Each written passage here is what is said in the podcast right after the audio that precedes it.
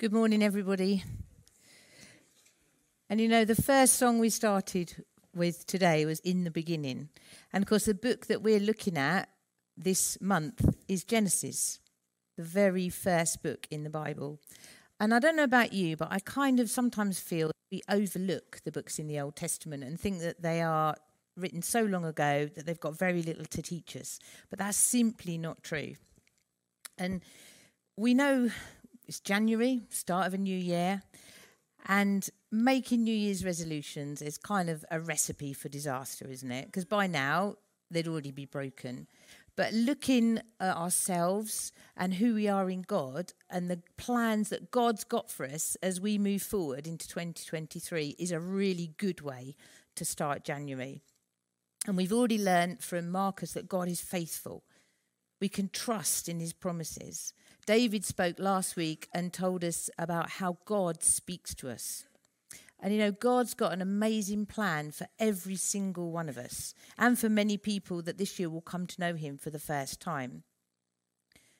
But I don't know about you, maybe it's just me, but how many times do we, rather than think of the plans that God's got for us as individuals, look around at the side, look at other people, what they have, what they do, what they look like, Uh, rather than looking forward into the things that God's got for us. We get jealous. Jealous rather than trusting in the things that God has for us. Well, I'm going to start today with a little confession that I'm not very proud of, to be honest. You see, when I was a little girl, I loved dancing. It was my real passion. And I really used to practice hard and I really wanted to be the best dancer I could be. So I worked really hard at it. I wanted to improve. And my brother also went ballroom dancing, but he hated it, really hated it. But my parents said you need to try it for six months. If after six months you still hate it, you can give it up. But you need to give these things a little bit of a try. Well, we came near to the end of his six month endurance test, I think he would have called it. And there was a little competition. Well, you can imagine I was really excited. And so we entered the competition. I danced with my dad in a father and daughter competition, and my brother danced with my mum in the mum and son. And on the table, there was a judge. On the table, well, the judge wasn't on the table, but on the table, there was a medal. There was a medal, a shiny gold medal. And as I danced round, I looked at this medal and I thought, I really want that medal. I want that medal more than anything else. So I really danced my socks off. I did the very best I could. My brother also danced, but I kind of think he was more interested in the can of Coke and the packet of crisps as it was promised after if he took part. Well, I don't know if you can imagine what happened. Yeah, I'm sure you can, can't you? My brother, who wasn't interested in that lovely shiny medal, won the competition, and I didn't. Now, I didn't see the bigger picture that with the mother and son, there were only two couples. In the father and daughter, there were well over a dozen. But he won it, and I didn't. Now, I would say I was a little bit unhappy about that. You see, and inside, jealousy really crept up on me. I was seething inside. I wanted the shiny gold medal, but Paul had it, my brother. Well, when I got home, my mum put the shiny gold medal in a cabinet for safekeeping. And I think she really believed that that would change Paul's heart for dancing and he would love it, which of course he didn't. Well, anyway, this is where I'll let you into a secret. When they were out in the garden one day, I went to the cabinet and I opened the cabinet door and I pulled out the medal and found a hammer and I smashed the medal to bits. Yeah? And then I carefully put the medal of the sons Cain and Abel, Adam and Eve's sons. So Adam and Eve had two sons, Cain and Abel. Cain cultivated the land, and Abel became a shepherd. When it was time for the harvest, Cain presented some of his crops as a gift to the Lord. Abel also brought a gift, the best portions of the firstborn lambs from the flock.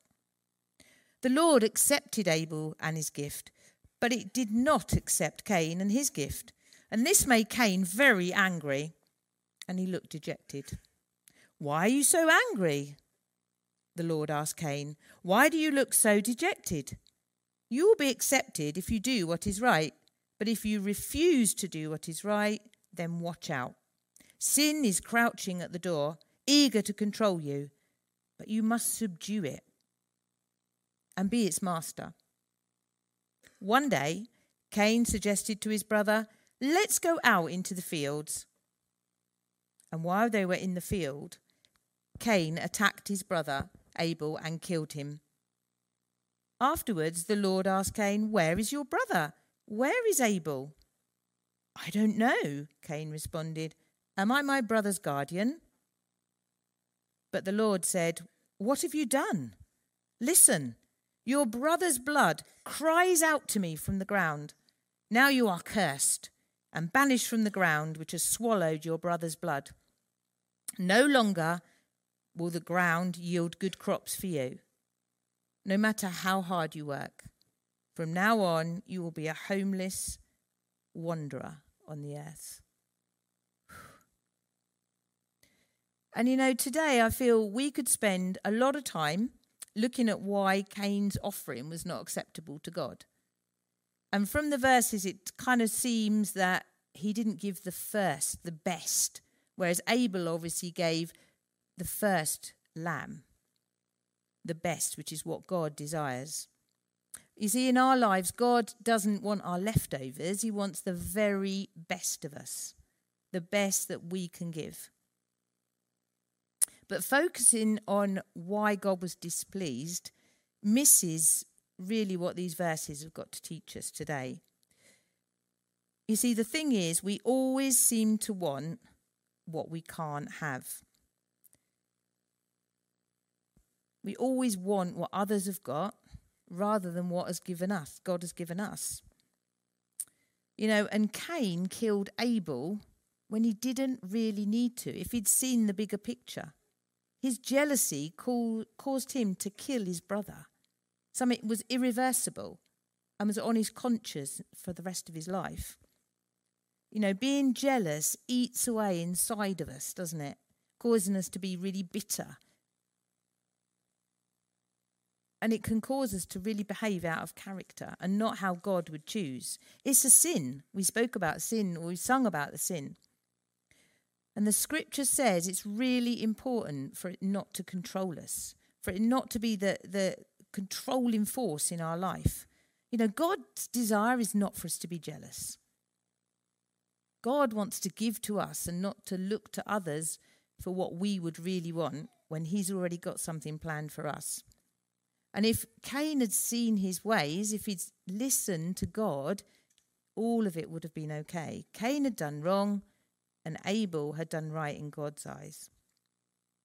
But of course, it's not just our behavior that can cause us to be jealous, is it? You know, I danced, but I didn't win the medal. I didn't really do anything wrong. I did the best I could. And maybe in our lives we can like work really hard, but still not to be able to be a, uh, to buy the most expensive Christmas present for our children that we would like to. Maybe we look at other people wearing expensive clothes and we can't afford them. Maybe we look at people with many, many friends and we feel lonely. And we get jealous and envious of other people. You see, all these things eat away inside us and they rob us of joy.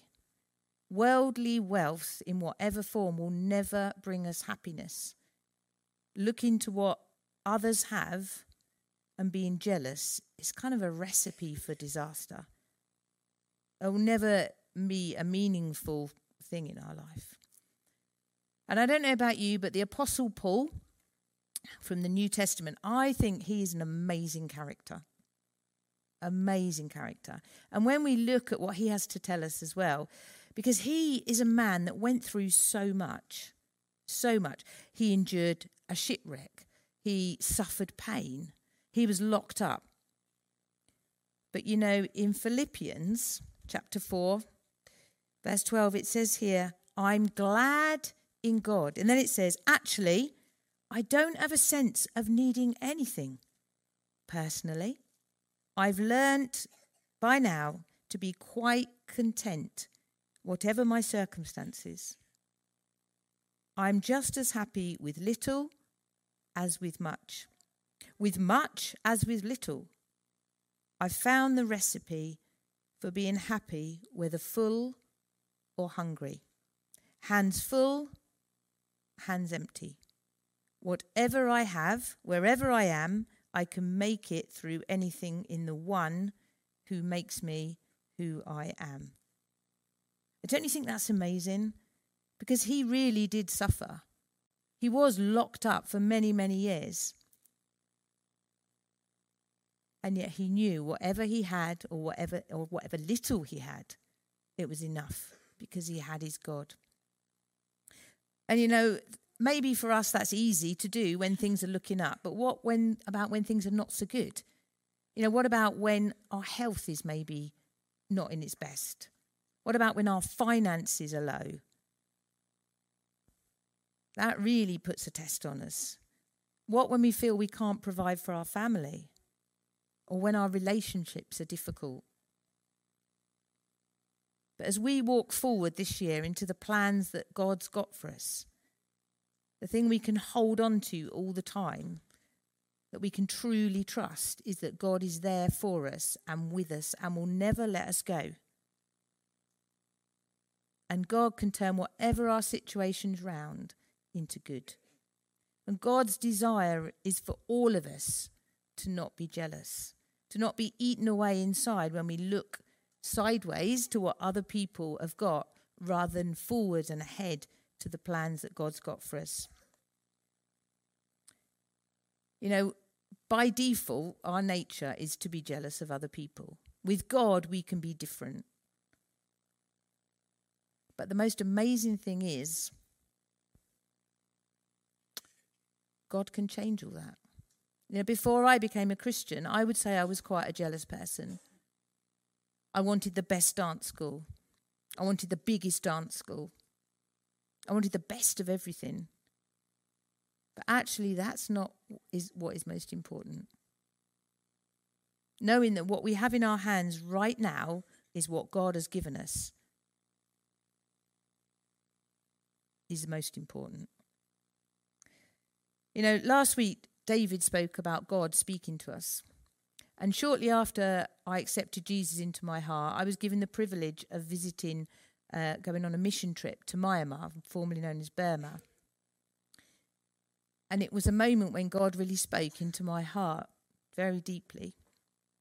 We went and we visited a children's orphanage. The children didn't have beds, they had very little food.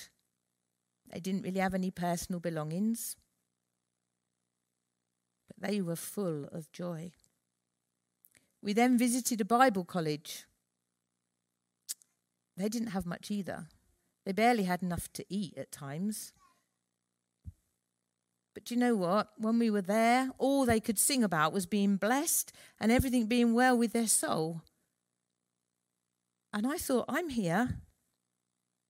I have money for food. I have a roof over my head. I have a comfortable bed to sleep on. I can do what I want to do. Do I feel that joy? Do I feel that? Do I feel all is well with my soul? Do I feel extremely blessed? And God spoke to me and said, should. You have me. And that week in that place changed me. It changed me because I saw people that materially, worldly had little but in their hearts had more than they could they could ever imagine. They had God.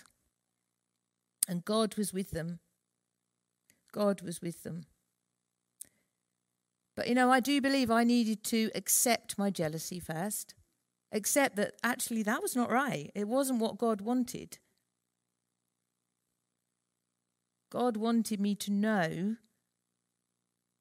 that He'd given me everything that I could experience joy in all my situations. But you know, God is the God of forgiveness. So if we are in that position, like I was, He's always ready to forgive. And if we go back to the story in Genesis, Cain said others would try to kill him. He would have nowhere to go. But God said, No, no one will harm you. God forgave him and made sure nobody touched him. And I believe that God forgave me for my unkind act with my medal because afterwards I went on to win many medals dancing with my dad. Many medals. You know, God's got a great plan for every single one of us in 2023, all different, and we're not meant to spend our lives comparing to other people, to other people's possessions, worldly wealth, or whatever it is that we're seeking after. That won't bring happiness. Total joy is about following the plans of God and knowing whatever our circumstances, we can be content. God has got something amazing planned for each one of us that He wants us to grasp hold of. There will be ups and downs. We won't live the whole of 2023 on a mountaintop. There'll be high points and there'll be low points. But God will walk beside us every single step of the way if we hold tight to those promises. Amazing things can happen. And the last few months, I've been doing some seated exercise classes in an assessment unit. And you know, the people I've been teaching can't live their lives the way they used to live their lives. Many of them are wheelchair bound.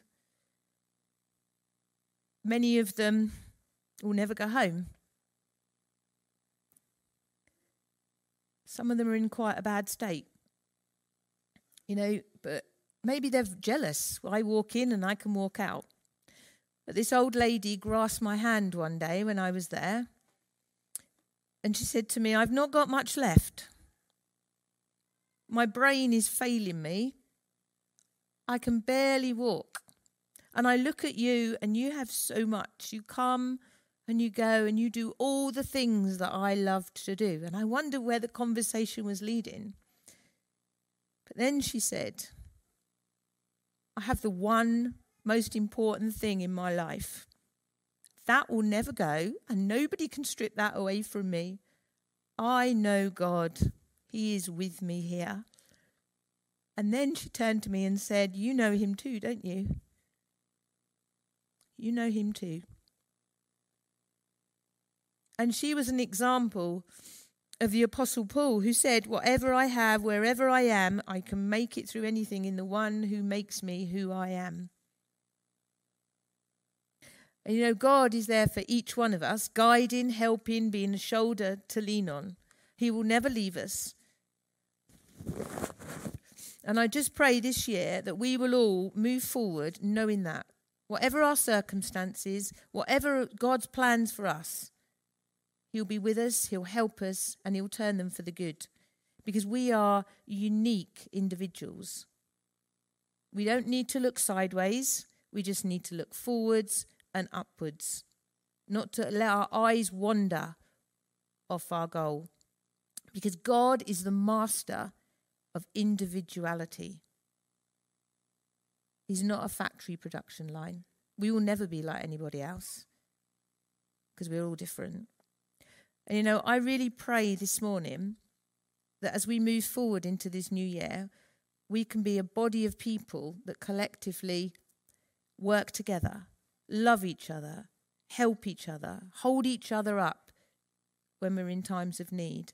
And through doing that, we'll make a huge difference to the community around us. And know that God is for us, will always be with us and will never leave us. And that we will truly learn to be content, whether our hands are full or whether our hands are empty. A peace and contentment that only knowing God can bring. And maybe you're here today and you don't know that joy. But God knows you're here because God created you And He can change your life and help you look forward into the plans that He's got for you and set you free from a worldly desire, an envious nature. So please, please come and speak to one of us. And this morning I opened my Bible, and my Bible reading was about cutting from the past and not holding on and looking to others, but about moving forward because God's got a plan. And I believe that's what He wants all of us to do. Let go of the past, whatever we're looking at, and just walk forward into the things that He's got for us this year, free to experience the joy that He can bring.